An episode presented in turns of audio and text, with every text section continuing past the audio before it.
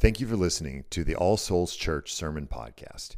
We are a counterformational community devoted to following Jesus together in real life. For more information, go to allsouls.church. All right, good morning. Uh, we're going to now look into this text, which is about the second coming. Uh, before we do that, though, I want to tell you about something that is coming up here in our church. so, as we look towards uh, this next month or so, uh, you probably know this. First of all, we're kind of restarting as a church. This is a, a historical church that we're restarting and we're building up. And so it's uh, post COVID, slower going than we ever anticipated. But we are, I, I am excited about the things that God is doing. I'm excited about the fact that we do have this small church, that we know one another, that we're getting to know one another, and that, uh, that God is doing work among us. Uh, even though it's a, a, smaller church, I think there's something beautiful about us all connecting in that way. And so, first of all, praise God for that. Second, a while back, you know, we had our kind of soft opening where we uh, kind of just began opening up as All Souls Church. Well, in uh, January, we're going to have kind of more of a public opening where we're going to invite uh, people from the community. And so we've been trying to get things in a row as much as we can, uh, and then we're going to begin inviting the community sometime here soon at the beginning of January. So what I want to do is this. Uh, starting December 1st, we have 40 days until the, uh, o- the kind of the public opening of our church. And what I want us to do together is take 40 days during this Advent, Christmas, and New Year's season, take 40 days of prayer and begin praying about what God will do uh, in the future. Uh, one of the first things that I want you to begin praying about, as you probably noticed, we roped off the back row. In fact, we just moved the back row forward. That's all we did, okay? But one of the things that we would like to do is have to move those ropes at some, some point. And we want to move those ropes because people are coming to hear the good news about God and about His forgiveness and His love. And so, one of the things I want you to be praying about as we start this uh, 40 days of prayer is I want you to be praying that God would bring the people that He wants to reconcile to Himself and save, and that our church would uh, begin reaching those folks. And so, please begin praying. On December 1st, I'm going to be sending out an email. So, if you're on the email list, you're going to get this uh, kind of giving some direction for this 40 days of prayer. And then throughout the 40 days of prayer, I'll be continually giving direction, asking you to pray for specific things and giving Bible verses that kind of support our, our, our vision and our mission. And so, uh, December 1st, up until our opening, uh, 40 days of prayer, and that's coming soon. And that's going to be during Advent, Christmas, and New Year's. So, it's a good time for us to be thinking about these things as we're thinking about the second coming of Christ during Advent, as we think about the first coming of Christ at Christmas, and then as we move into a new year, this is a good time to kind of begin thinking and praying uh, about all of that. And so uh, that's going to be coming soon. And uh, now let's go ahead and get into the sermon. All right, so uh, Matthew 24, Joy to the World, uh, is, is our, kind of our new series, is the Advent series. The song Joy to the World is actually an Advent song.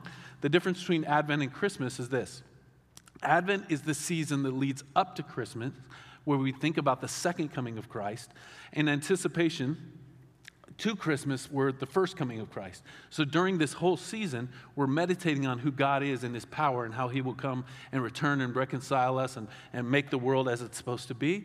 And then we celebrate at Christmas the fact that he came the first time, uh, knowing that he'll come the second time. So let's go ahead and uh, pray, and then we'll get into the text.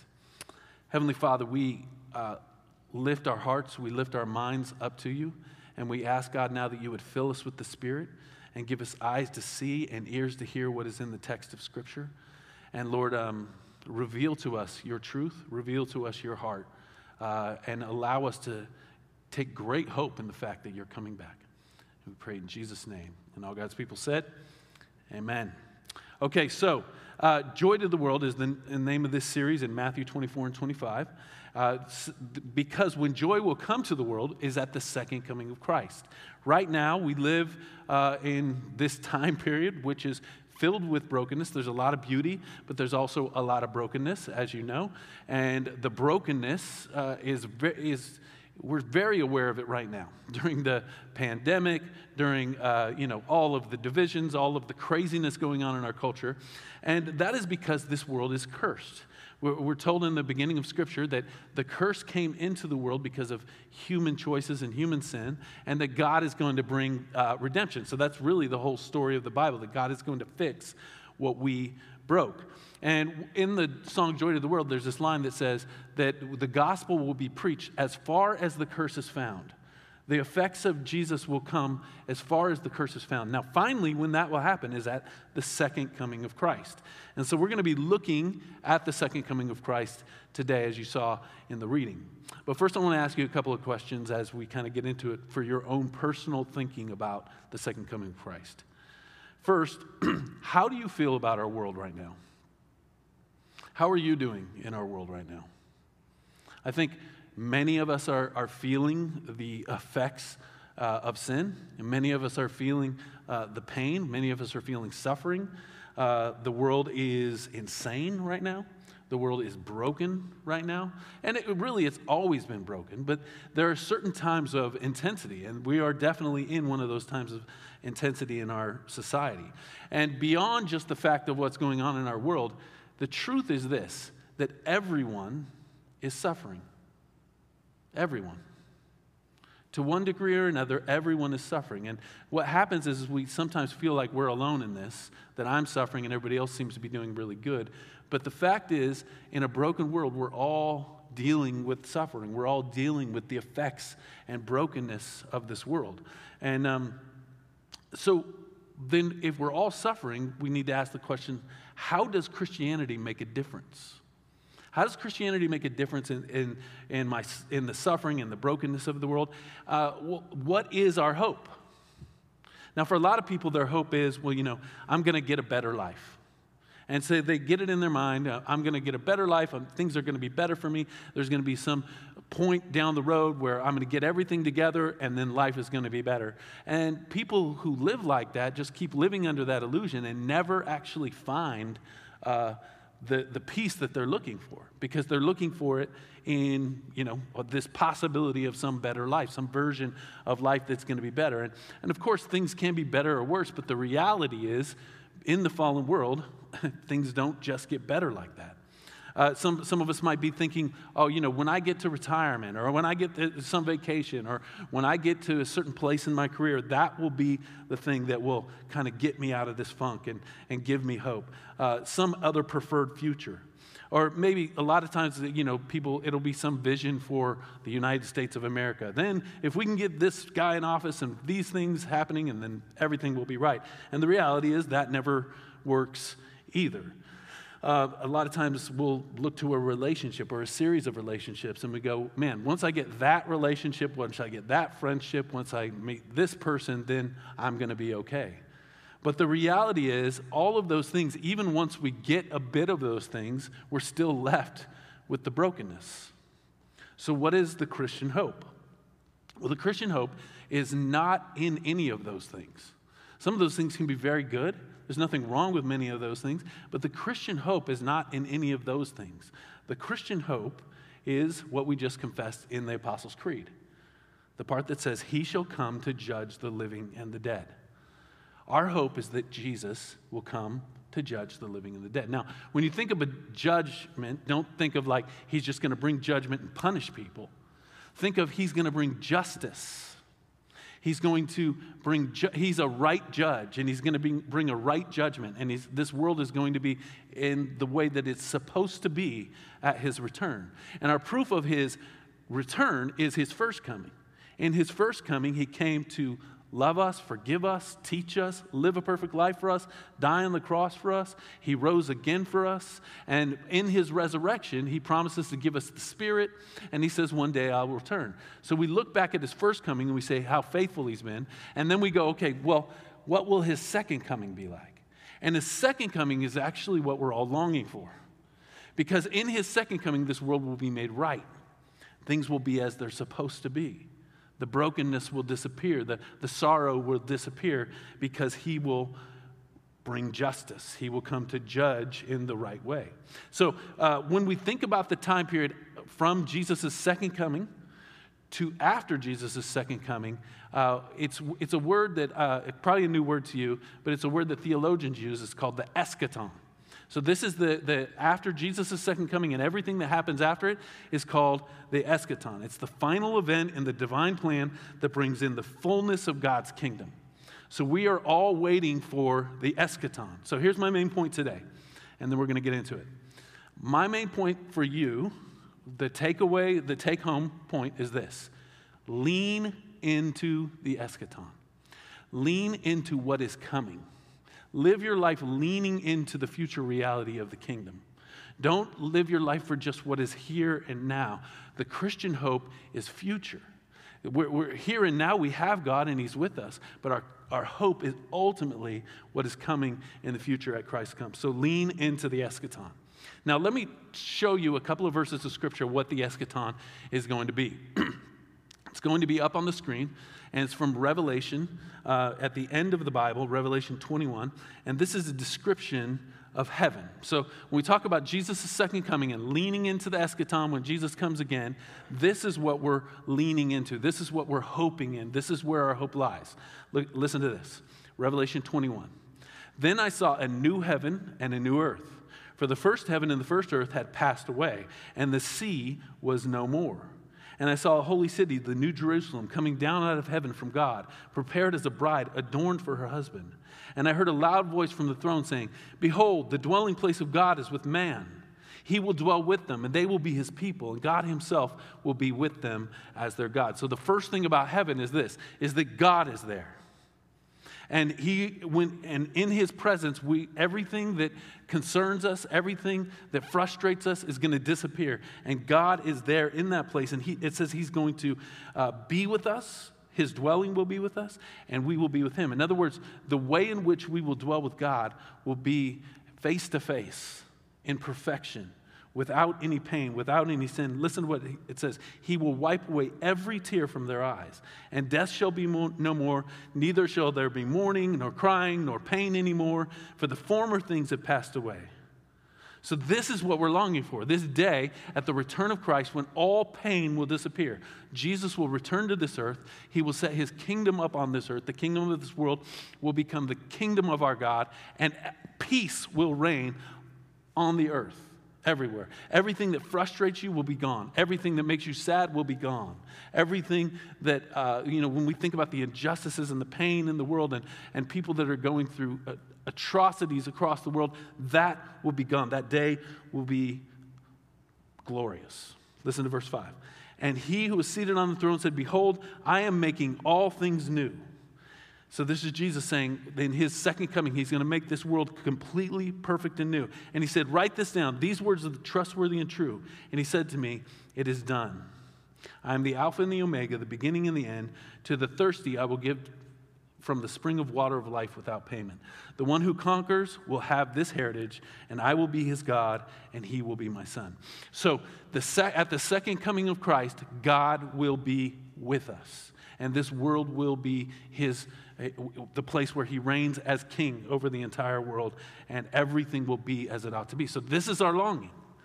When we, when we talk about leaning into the eschaton, like I just said, we're leaning into this hope, this future reality where things are what they're supposed to be, what we long for them to be. Now, I want to read you another picture of heaven really quick before we get into this text. Revelation 22. Then the angel showed me the river of the water of life, bright as crystal, flowing from the throne of God and of the Lamb. Through the middle of the street of the city, also on either side of the river, river, the tree of life with its 12 kinds of fruit, yielding its fruit each month. The leaves of the tree will be for the healing of the nation. So there will be perfect healing of everything that is broken. No longer will there be anything accursed but the throne of God and the Lamb will be in it, and his servants will worship him. And they will see his face, and his name will be on their foreheads. And night will be no more. There will be no need of lamp or sun, for the Lord God will be their light, and he will reign forever and ever. So this is what we're this is the Christian hope. The Christian hope is heaven. The Christian hope is being with Jesus. The Christian hope is a world that is perfect. And what Christians know is that until he comes back, this world will not be perfect.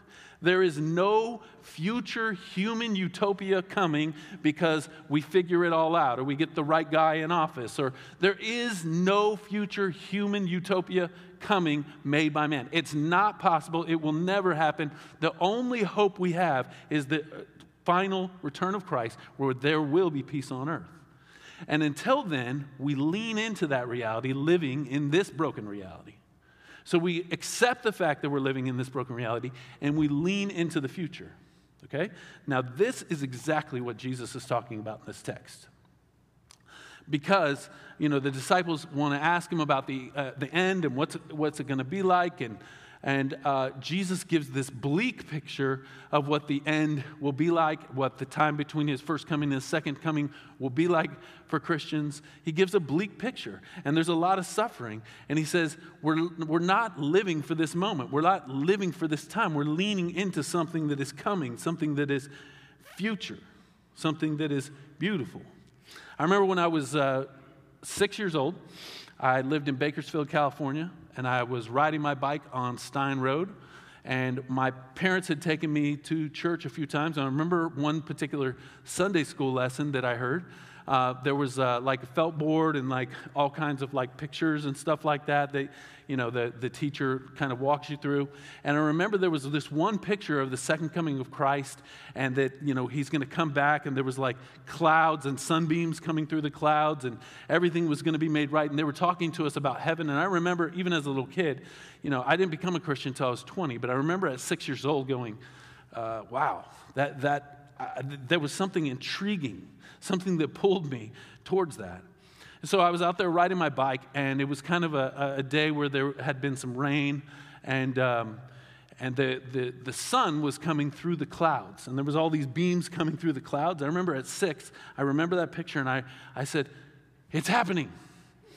He's coming right now. So I got on my bike, I ran, uh, went home, I ran into the house, I said, Jesus is coming. Jesus, I ran around the whole house telling everybody Jesus was coming, and I brought everybody outside, and I pointed at the sky, I said, See, so my vision was, uh, you know, that, that once there's sunbeams coming through the clouds, it's on. Jesus is here, right? And, but I, that, that celebration, that, in, in, that anticipation that I had at six is how Jesus wants to think about his coming. To, to live with that kind of longing that things will be set right at some point and everything will be as it ought to be. So when Jesus is here talking to the disciples, they come to him and say, Jesus, uh, you know, look at this temple, it's so beautiful. And Jesus, in typical fashion, goes, Well, not one stone is going to be left uh, of this temple. Everything is going to be torn down, everything's going to be thrown down. And, and they're like, Okay. So they go over to the Mount of Olives, which is right outside of Jerusalem. And by the way, the Mount of Olives is the place where the Old Testament tells us Jesus will return. So now he's about to give a sermon on his return in the place that he's going to return. So they go over to the Mount of Olives and they say, Jesus, when will these things be? What will be the sign of your coming? Now, um, Jesus answers the two questions that they ask. First, when will these things be? When is the temple going to be destroyed? Second, what will be the sign of your coming? And he takes these two things and he pulls them together because there's similarities in the destruction of Jerusalem, which he's about to mention, and the second coming. The destruction of Jerusalem, we know, happened in AD 70. The Romans came in, destroyed the whole city, literally tore the temple down, and so Jesus' prophecy was fulfilled.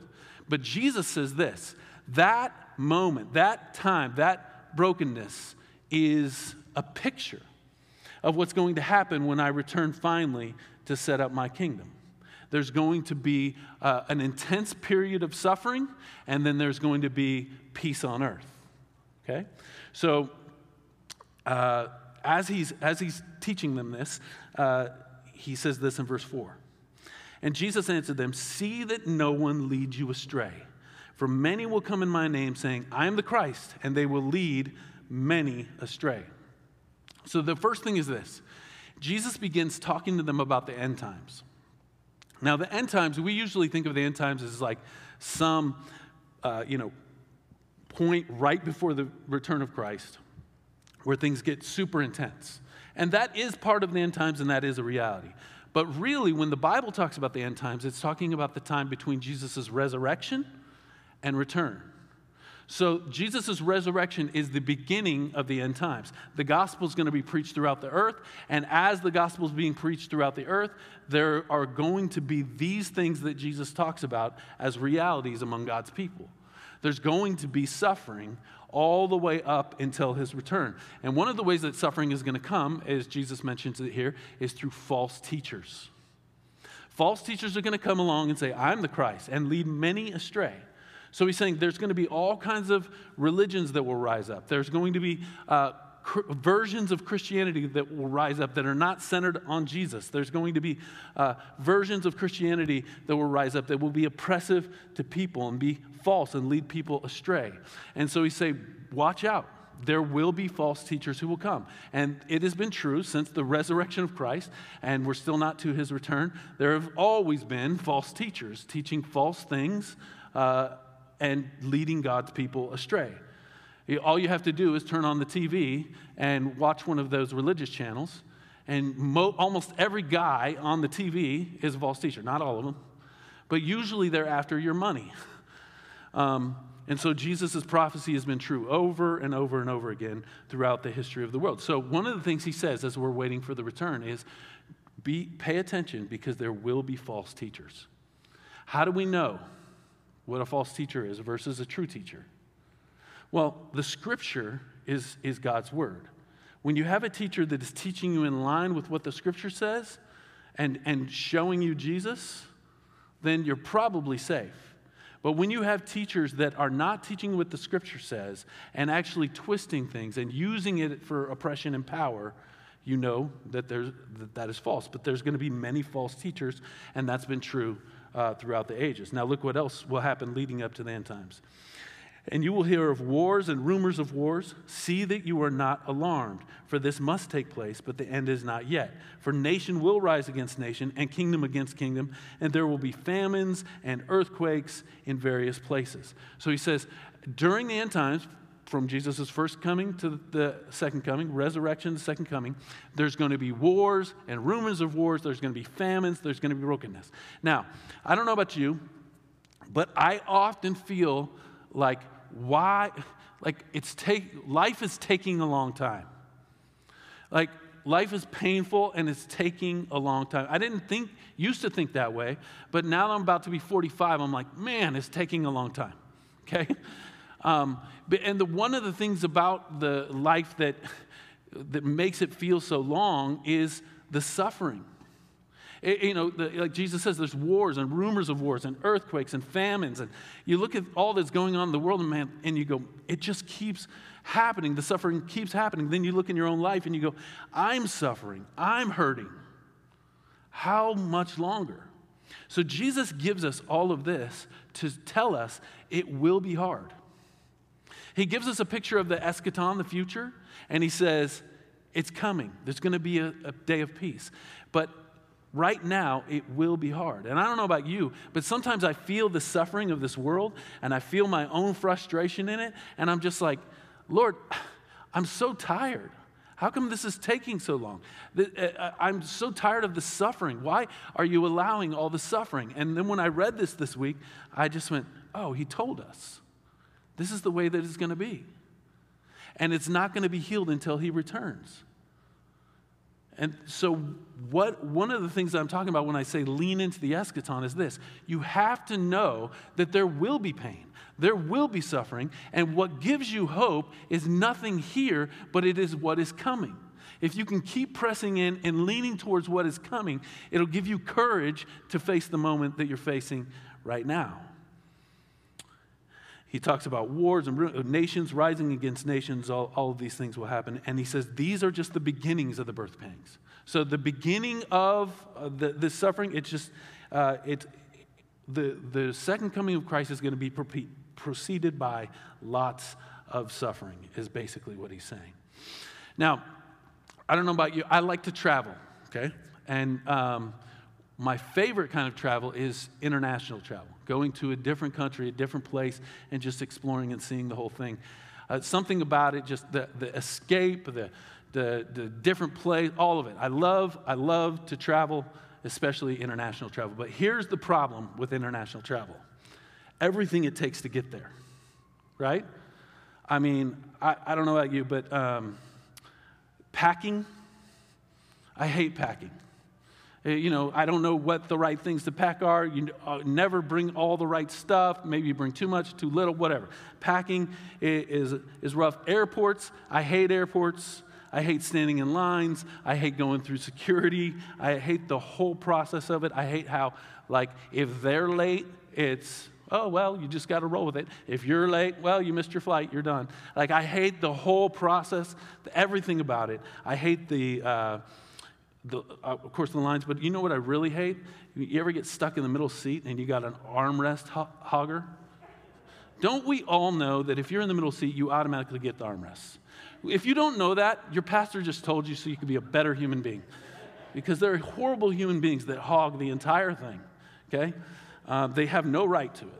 But then there's also the annoying people. There's the guy that gets on the plane, you know, and he's like having a full on conversation as loud as possible so everybody has to hear it. Or a group of people traveling together that just don't care that there are other people around. Like I could go on my griping and complaining about travel, right? Um, selfish people, you know, when the, the plane stops and people try to rush up the aisle to get out first. I'm like, I always like throw an elbow or like just kind of like get in the middle of the road, like, oh, you know, you're not getting by. I know that's probably not pastoral and nice, but I'm trying to protect the other people around me. My point is this. Uh, you know, everything from the selfish people to the tiny restaurants, the aching legs. By the way, there is a conspiracy theory. They build nothing for tall people, okay? Those tiny little seats are miserable. The delays, go to another airport, go through customs, go through baggage claims, get out of the airport. You have to figure out how to get to your hotel. You get to the hotel, then you got to stand in another line, and then you got to wrangle the whole thing. But then you're there. And once you're there, it's like, all right, we're, like I went to Rome one time. I'm in Rome.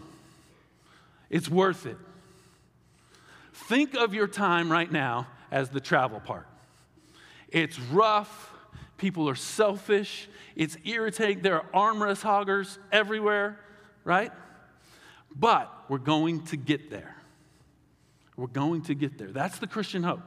Our, our, uh, the Christian hope is not in the travel process. The Christian hope is what is at the end of the travel process. And we're on our way to be with Him. So look what He says in verse 14. And this gospel of the kingdom will be proclaimed throughout the whole world as a testimony to all nations, then the end will come. So the gospel of the kingdom uh, is Jesus. Jesus is the gospel. When we talk about what is the gospel, well, there are four gospels in the Bible Matthew, Mark, Luke, and John. Jesus is the gospel. And what he does is the gospel, his person and his work. And so uh, we, this gospel of Jesus is going to be proclaimed in the whole world. That's what he says. And then the end will come the gospel of the kingdom. He is the king, he's going to bring his kingdom. So it's not just, the gospel is not just that he lived for us, died for us, rose for us. That is the core of the gospel. But the gospel is also he is going to return to make all things as they ought to be. He's going to return to make everything new, and his kingdom will come here. And he will reign as king on earth, and everything will be as it ought to be. That's our hope. And so we proclaim that hope. You see what he said? This gospel will be proclaimed. It is our job as the Christian church to proclaim that gospel. Now, think about it. We're in this city with like millions and millions and millions of people, and we got this tiny little church.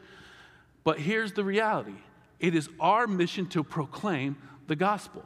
The size of our church does not matter, the size of our influence does not matter. Our job is to proclaim. The reason why you live here in Los Angeles County is because it, God has sent you here to be one who proclaims the truth of the gospel. To be one who is part of the church that is a picture of the reality of Jesus' resurrection. One of the re- reasons we know that Jesus rose again is look at this. There's people here worshiping, believing in him. The, the church is a sign of the kingdom that is coming. And so the church proclaims this, and he says, once it's proclaimed in the whole world, then the end will come. Now, what exactly that means, we don't know, but we know that it is our job. If we want to see the second coming, we need to proclaim the gospel. We need to share the gospel. We need to be the presence in the city that is reverberating the gospel into the city. So then he, he goes on, and, and for sake of time, I'm just kind of kind of move through this. He, he, um, he says that there, when you see the abomination of desolation. Now, uh, what this is referring to is some event at the end where, you know, likely the Antichrist, uh, which is a great figure at the end that leads people astray, will set him up, himself up in the temple, which is the church. So there's going to be some kind of false person at the end that will set himself up in the church. The picture of this was in right after Jesus' day. There was a guy named Antiochus Epiphanes he was a Seleucid guy, and he uh, worked with the Greeks, and he came in and he took over the temple, he tore it down, and then he set up in the temple a idol to Zeus. And then they sacrificed pigs to Zeus inside of the temple. And so it was referred to as the abomination of desolation, when the, the temple was desecrated. Now, Jesus is saying the temple now in the future will be the church. And there will be people, there will be a person, there will be people that will set themselves up inside the church to lead God's people astray. And he says, when that comes, there's going to be all kinds of issues. There's going to be all kinds of problems. People are going to want to flee to the mountains. People are going to want to run away. So there is this like intense period at the end that culminates the end times. But it's also a picture of everything that happens from the resurrection to the return of Christ. There's always going to be people that will set themselves up in the church to lead people astray. And the one way that you know whether the, somebody is leading others astray is are they speaking from this text? Are they speaking about Jesus or are they speaking about themselves? But Jesus promised this would happen. He promised suffering would happen until he comes. He promised there would be false teachers. He promised there would be uh, people who would set themselves up in the church to lead the people astray. And he said, also says this there will be times where people will say, uh, Look, the Christ is way out in the wilderness. Let's go out to this spiritual retreat and get all of our answers. Uh, other people will say, No, it's in this secret room where only us, only our little group understands and knows. And Jesus says that the return will not be like that. His return will not be secret, it's going to be known by all. Look what he says in verse 27. He says, For as the lightning comes from the east and shines as far as the west, so will be the coming of the Son of Man. So uh, if there is lightning, let's say in Long Beach, you can see the lightning over here in Burbank. If there's lightning in Orange County, you can see from the distance the lightning over in LA. The, the, the lightning you can see from multiple angles from all across because it's coming from such a height. In other words, Jesus' return will be like that. Everybody will know. Everybody will see it. It will be absolutely clear. There won't be like, oh, well, maybe he's out in the wilderness, or maybe he's in this secret room, or maybe, you know, it's going to be absolutely clear. He uses this illustration. He says, where the vultures gather, the corpses wherever the vultures gather. Whenever you see, you know, the vultures up there doing their thing, you know there's a corpse. Whenever you see Jesus up there and he's coming down like lightning, you'll know the time has come. So don't be worried that you won't that you'll miss it somehow or you won't see it somehow. What you need to be focused on right now is putting your hope and your faith in Christ and leaning into the fact that He will come to make all things new and to make all things right. And this is uh, this is how we live now in this time. So we will have trials. So you know when you get frustrated because you're going through trials and in pain just know that Jesus promised until his second coming there will be trials and pain, that things are not going to work out the way that we want them to. And, you know, the writer of the Hebrews says this For here we have no lasting city, but we seek the city that is to come. In other words, he says we lean into the eschaton, we lean into the future hope that is coming. And when he comes, every eye will see him, and everything will be made perfect, good, holy. Everything that is broken about this world, there won't be any more starving people. There won't be any more wars. There won't be any more broken families. There won't be any more cancer. No more death. no more tears, no more loneliness. Everything will be as it ought to be. This is the Christian hope to lean into this eschaton. When he comes back, he will come with power and authority.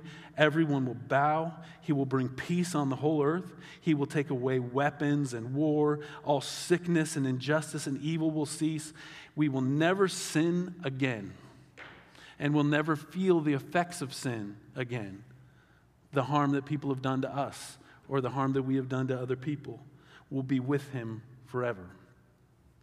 So I want to read you one last passage of scripture from Revelation 22 as we finish up. It says this. This is Jesus talking. Behold, I am coming soon, bringing my recompense with me to repay each one for what he has done.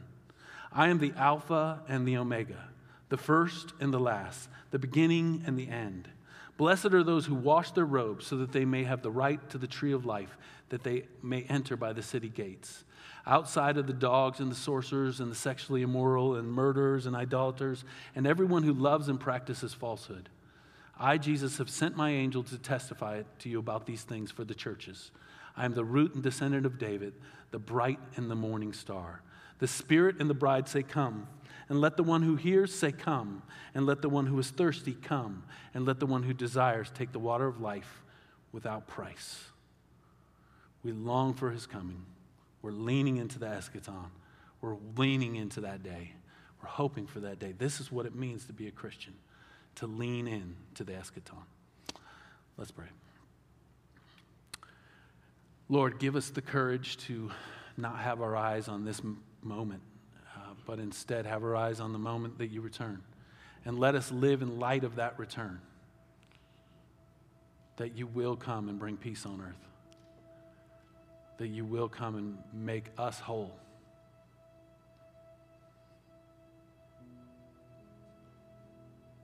So we wait in this Advent season. We wait. And we say to you, Come, Lord Jesus. We long for your kingdom to rule over this earth. Until you come, make us faithful. Until you come, give us courage to preach your name. Until you come, Lord, allow us to set our hope on the glory that will be revealed to us at your coming.